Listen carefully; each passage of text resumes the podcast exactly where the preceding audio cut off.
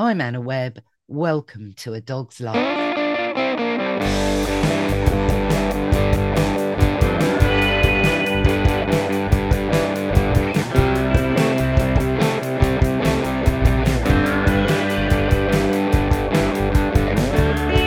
Hey, Mr. Binks, you know how much I love art and how I love art history, particularly when it's relating to dogs.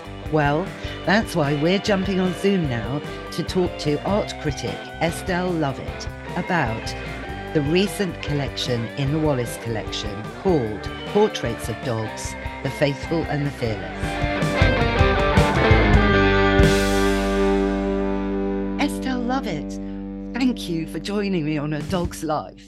Pleasure, absolute pleasure. Well, I'm so excited about this conversation because we kind of began it in the radio studio at BBC London a couple of weeks ago on the day that this amazing collection called Portraits of Dogs opened in the Wallace collection.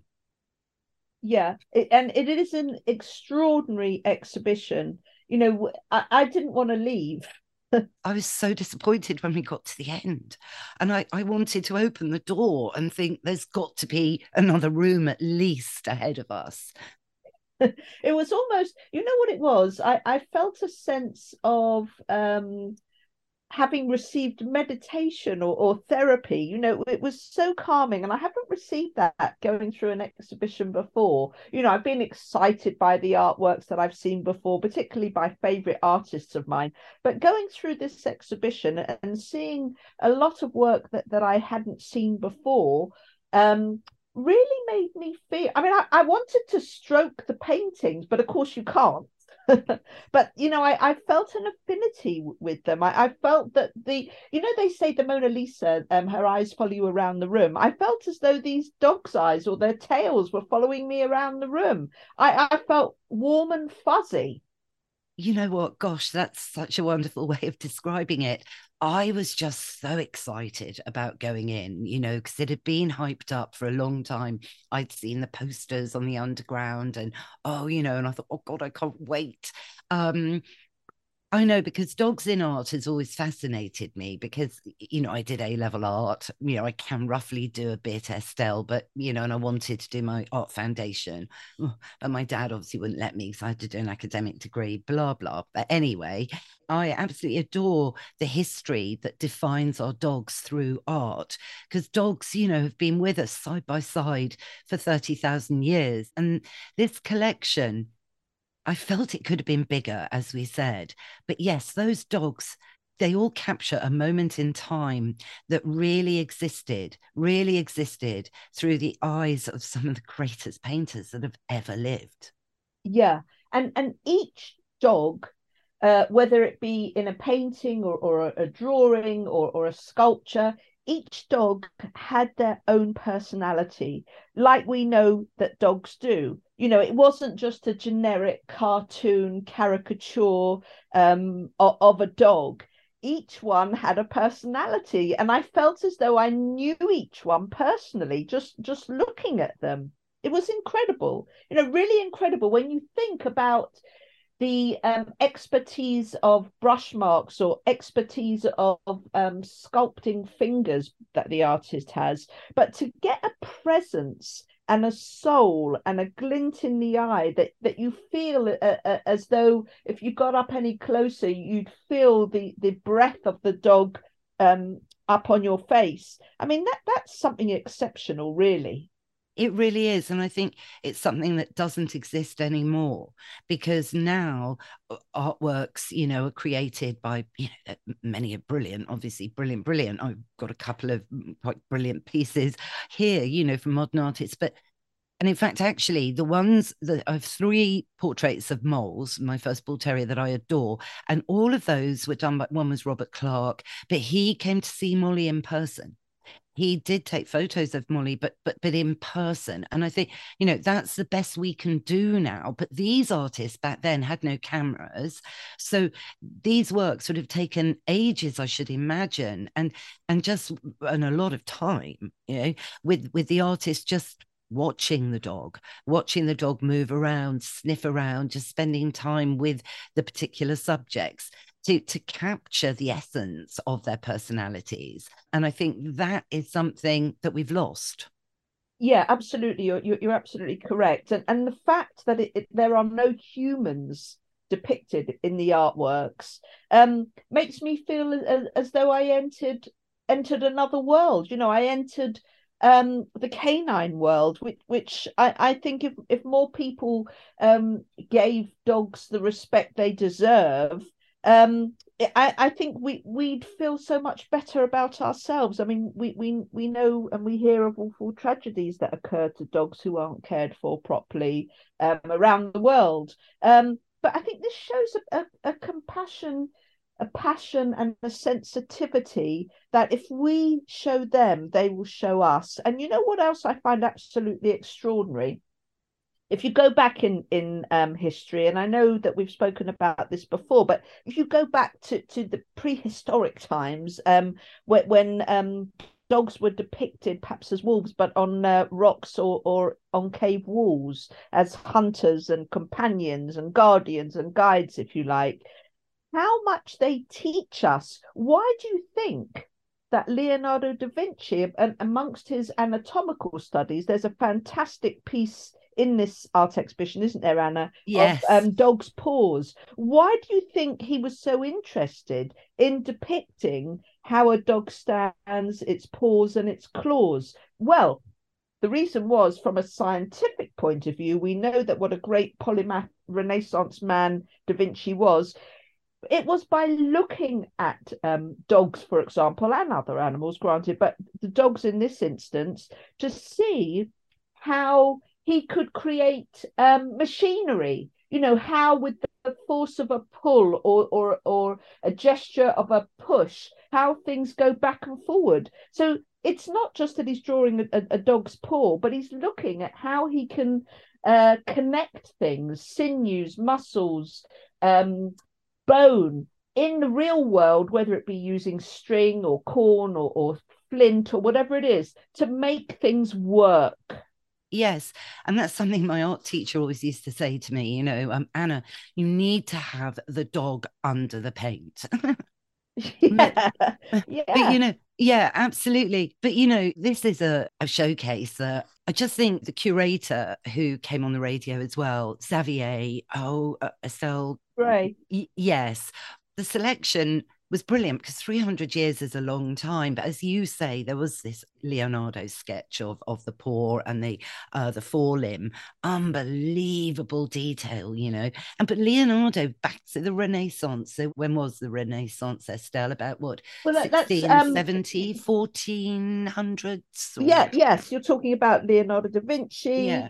Um, and Michelangelo and, and Raphael so with the the Renaissance, so absolutely the Michelangelos and the Raphael and the Leonardos, but in all of their works, like the Last Supper, they've all got something in common. They've all got dogs in, haven't they, Estelle?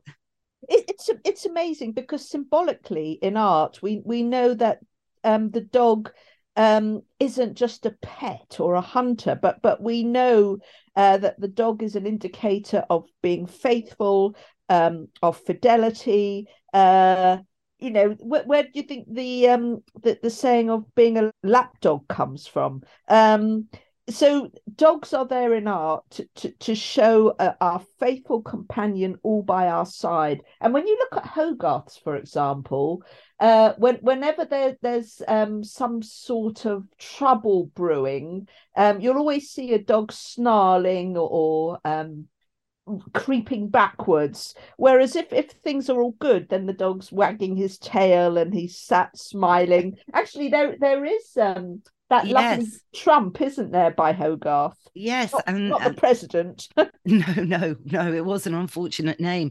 I think he called all his books. See, Hogarth adored pugs, and he, I think he devised, even invented the adjective called pugnacious to describe their personalities. Which you know, many pugs are still pugnacious. They're they're grand little characters, but what fine art defines as well is the change in the breeds, especially where the pug is concerned. Because in the Wallace collection, there is um a marble little statuette, isn't there, of of Trump the pug, um, Hogarth's mm. actual pug, mm. which doesn't look like a pug at all. I mean, if you had to guess the breed, you would definitely not say pug or, or for this sculpture, and it highlights how over time we've changed breeds. We've um, and most recently selected for features which people are now trying to unselect for, and we as humans have kind of distorted dogs a bit. That's reflected clearly through this collection. Not least, you know, that's uh, sounds awful to say it through a microphone, but you know the uh, the stuffed Pekingese. yes, yes. I mean, oh wow I mean, for me, that was a Tibetan Spaniel. I mean, it is a Tibetan Spaniel, not a Pekingese. You would not say, if someone, you know, anyone saying what breed of dog is that, they would not say Pekingese. So different is it? They'd say Tibetan Spaniel. You know, um, a Pekingese today doesn't look anything like that, and that's kind of a, a, an education as well. And I'm I'm actually saying to all my dog clients at the moment, please go and see this exhibition to see how dogs were in the mid 1800s. You know, because there's that lovely lovely portrait is it of a of a Havanese in a Parisian boudoir Estelle? Oh yeah. And that proves people were training dogs way back in the mid 1800s yeah and and isn't it extraordinary how you know we we think we we know dogs through having our own dog or, or seeing our neighbor's dog but but you're right you know how they've changed physically over the years. This is a really unexpected um find really and although th- these artworks have um, been collected from all over the uk um, actually just the uk because um, one of the things they wanted to do um, being restricted obviously by a budget um, having come through covid um, and also to, to want to try and, and be pc and cut carbon emissions they only collected the works from UK collections. So we're lucky to have them in London. They've come from example um, uh, Liverpool and Tunbridge Wells and and, and Burnley. Um, so th- this is a, a, a, great chance for us to see how um, the the the dogs have have changed. You know, we think of our, our ancestors. If we think of them as our ancestors, um, they've really changed. You know how they've gone from being working dogs, um, hunting dogs, if you like, um, to being our companions. And and I, I suppose Landseer is one of the greatest to to pay homage to our love of dogs, um, especially under um, special conditions or, or, or if you like restrictions. Um, he he really was, and that's of course Queen Victoria's favourite um, artist, Landseer.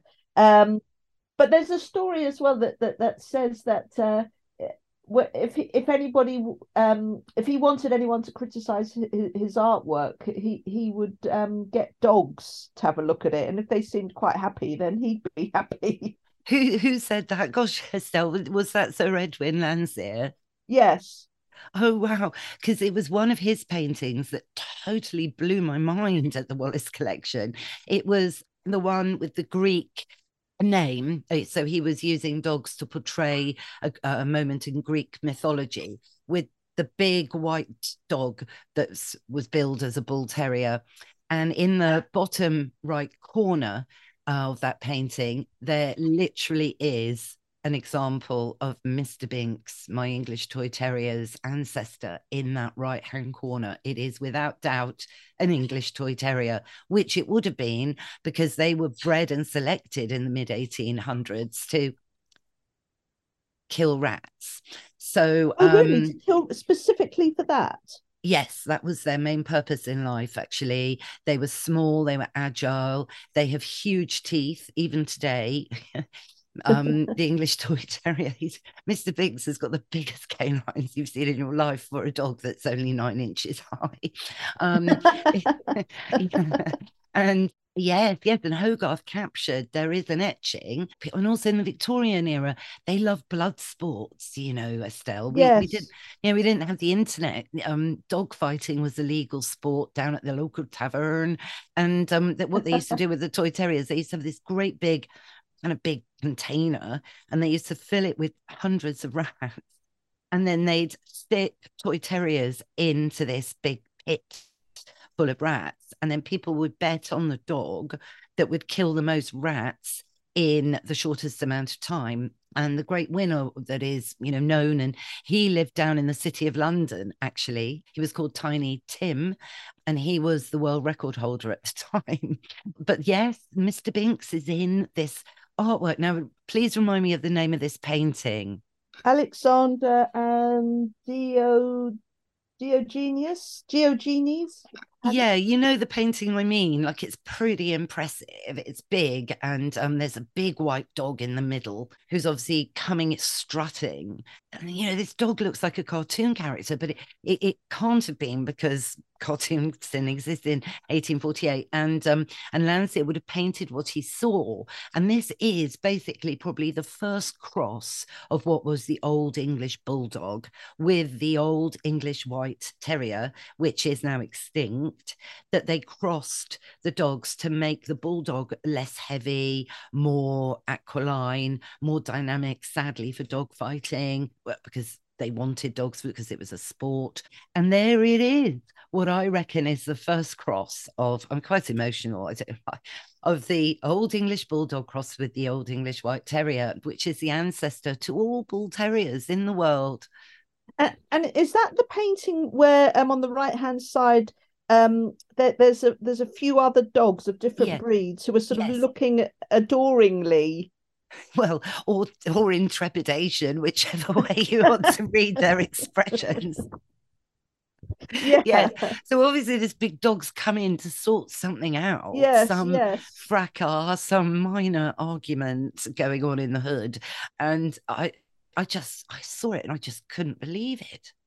Yeah, actually, it's interesting as well because um, what you were saying, the advice that your art teacher gave you, um, you, when when you look at the paintings, they they don't they look solid, don't they? That they, they look as as though there is a, a dog skeleton and, and muscle underneath the fur. So it's not that just that they've got the, the softness, as in this painting that you're talking about by Landseer, the softness of the fur, but there's also the bulk and the meat, if you like, underneath. Well, definitely in that bull terrier, isn't it? I mean, it's like muscular. He's got the power.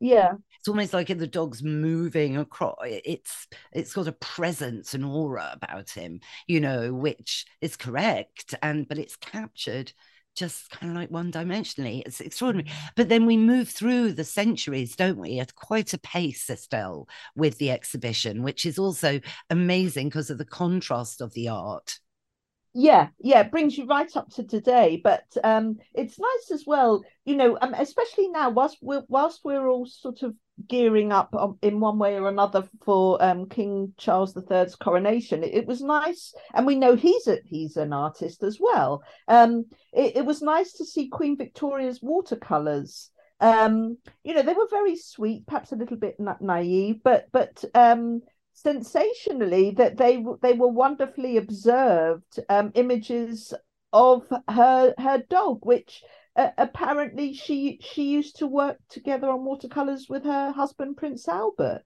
Um, oh, I know because that was and the plates together and things. Yeah, yeah, that was Skye. That was her Skye Terrier, wasn't it? That was featured in those those little ones. Yeah, little... very small. Yeah. Um, but you you you can just imagine. Well upstairs as well as you know i was sticking with the royalty um theme there is the queen and her corgis photo uh exhibition um just upstairs in the wallace through the shop. So that that you can you can see how her um her majesty the late queen elizabeth ii also admired and loved dogs. Unfortunately she never got into painting them. Um that wasn't her artistic um, bent. She she was more uh, a photographer. Um, but some of the greatest portrait painters also encapsulate their love for their dog. What about Freud with with with his dog Pluto or Hockney? Exactly, both and the whole Hockney room dedicated to the Daxies and almost taking you into an immersive multimedia experience in that room because yeah, the, and, and yeah. Each, each, with a different expression on their face and also the body language of the dogs. Yeah, it made me smile. We all need to do that nowadays. It it just really made me smile. I know, in his dedication and love, obviously for his Daxies, you know, because there were little films. Um, there's little films that you can watch of Hockney at work with his Daxies, and he's got two assistants bringing the the, the paper to him, bringing his yeah. pencils. Because if Hockney moved, the Daxies would move, and he'd got them in the perfect kind of composition ish, and then he's just sketching them. But again, it's like close, real life. That's how he captures it because it's yeah yeah. It's, it's and, and in the, the moment. mm. the, their coloring as well. Really dynamic really dynamic. But um it's interesting as, as well that the, the freud one which was a very simple one just of uh, uh pluto's grave. That was heartbreaking. I mean estelle because one there is a, a there is a, a, little oil, I think, of Pluto, quite a sketchy, undetailed kind of portrait. But then literally you move on a pace and there's his gravestone. And that, of course, is it because dogs don't live long enough. It hits you hard, yeah. but subtly to remind us all that you've got to appreciate dogs in the moment. And I think that could be one of the themes of this collection. Yeah, no, I, I, I agree. I mean, they're not just uh, um our friends. They're not just delightful and, and sweet and, and comical and, and loving, um, but they're you know all the good things sort of sort of um, aren't around forever, and I think it makes us realize how how precious um, time is, um, and we realize that I think through our dogs. You know, the amount of enjoyment I get from going out for a walk with my dog is, is extraordinary. I think perhaps, you know, is it just Londoners and New Yorkers that have this great love of dogs? no, don't be silly. I think the love of dogs transcends humanity. but I think, you know, I think living in an urban metropolis is certainly more difficult but you know as a dog owner you have to work harder because you have to train your dog to go on a bus and on a train and cope with joggers and cyclists yeah. in the park and all the rest of it compared to say you know in, in the shires but I, I think that the cities offer such energy and enrichment and variety and stimulus and range of sensory delight, sounds, sight, sounds, and smells, you know, for dogs to keep them enriched. That I actually think city living done correctly with dogs if you live near a big open space is is obviously ideal. You know i think dogs actually have a better life. But i'm a bit biased because i love london very much estelle yeah. and and that's why we're so lucky in london because you can go to the wallace collection. Yeah true true. Um you know uh, ordinarily um some of the artworks are available to, to be seen in the Wallace collection generally, but um, collected to, together for this exhibition, it, it's really it sort of condenses how we how we feel generally um, about our, our pets. And and one of the stories that I really like is uh, about the Gainsborough. Um, he had two cross uh, crossbred mutts, and um, he kept over his mantelpiece this painting of them. Um, he he loved his his two mutts, and uh, whenever he and his wife had an argument, not being one to apologize, um, he would write a little note and sign it Fox, which was the name of, of one of his dogs, and uh, the dog would walk over to the to Mrs. Gainsborough's dog, um, Tristram, that was the name of the other one, and um, hand this uh, little note that Gainsborough had written, dog to dog. And then, of course, Mrs. Gainsborough would, would read it and, and he'd be apologetic. But he'd use his dogs to, to make up with his wife after an argument. Um, I so I thought that was really nice. And oh, it's also, amazing. Um, and, you know, look, oh my gosh, so and now we use text messages that are so I mean, yeah, I'd much yeah. I'd much rather get a message, you know, hand delivered or you know, from from someone's dog. Amazing. Yeah, absolutely. And you know, n- now, I mean, it's all become so impersonal. You know, you you can get fired or divorced by text nowadays. But then, you know, for Gainsborough to use it to make up to, to his wife after an, an argument, this sorry note, I thought that was lovely. And also, you know what else is really interesting? That um, Freud's etchings, particularly of dogs, Freud's etchings of dogs are dearer to buy than um, uh, his portraits. And obviously, the reason for that is that unless you're buying it because you, you you're a huge admirer and lover um, of Freud, you don't really want somebody else's face hanging up on your wall, do you? But if you buy one of his etchings of of of a, his dog, although it's his dog, it's still your dog, if you know what I mean. So his etchings are dearer than his human portraits. Gosh, you know what? I didn't know that, and uh, they must cost a huge amount then. But quite right, perhaps. I think. yeah, um, yeah, yeah.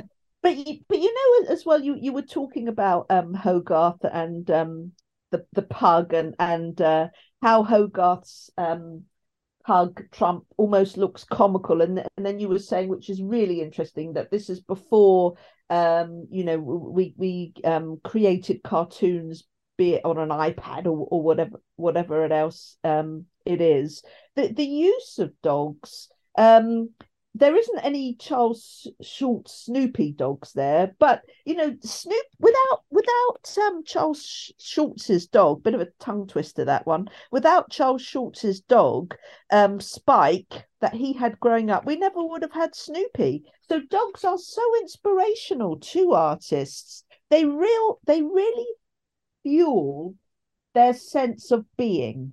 Um, and I think it's because that they provide unconditional love Yes. Um, and I it's agree. interesting because you know re- recently, um, people have been talking about whether we should cancel Picasso because uh, they're saying that um, the way that he depicts women um, wasn't very nice. Hashtag not very nice. Um, but you know, when you look at the the way that even Picasso depicted his dogs, and Picasso Picasso loved animals. He had a whole stable of different animals going from pigeons to dogs to chimpanzees that used to steal his lunch and smoke a cigarette with him. Um, you know it, it, it's really interesting how i think artists feel artists always feel as though they're being judged and always feel as though they have to prove themselves because being an artist is that a real job you know? Whereas um, drawing a dog they're not judged they're, they're just loved. It, it's really interesting that we, it's like dogs are their muse. Yeah yeah. you know rather than a human muse you know uh, uh, because i mean picasso loved his daxi called lump yeah that's right. And you know what they say killed picasso? They say that after lump passed away it was about 10 days later that picasso died and people say that he died of a broken heart because he missed his dog couldn't care about anything else he missed his dog well you know, if you ask me, I think anyone that dies of a broken heart because their dog was a good person. And I think, you know, Picasso, without Picasso, we wouldn't be here today with art, you know. So I think we have to. Picasso I think we is to... art. Picasso is the 20th century art world. Indeed, indeed. And that is it. But look, Estelle, thank you, gosh, for joining us today. And I really hope you'll come back because we can talk about dogs in art for ages and ages. And I think it's a really important subject, you know, to understand our dogs today, because literally in that Wallace collection, there are ancestors of many of the dogs that we see in London today. Yeah, and also let me just say, you're it's not just a, going to see it to understand the dogs. We go and see it, and we'll understand ourselves better. Absolutely. Thank you, Estelle. Pleasure. That's our show, Mr. Binks. What did you think? Yes, I know you're a fan of Sir Edwin Landseer for that amazing painting with one of your ancestors in from 1848. What's that? Yes, you're right. It's time for Woof of the Week. Never underestimate the power of art to define our history, particularly with dogs. Well, I hope you all enjoyed it. If you did, go on, please rate and review the show wherever you tune into your podcasts. It really makes a difference. Thanks again to Estelle Lovatt for joining us today, and all the links are in the show notes. Thanks, of course, to Mike, my producer. and find out more about him at Pod People UK. And for me, I'm just at Anna Webb Dogs. What's that, Mr. Binks? Yes, you're right. We will be back in your feed next Sunday. So why don't you subscribe now? It is actually free, and that way you'll never miss another show. Bye for now.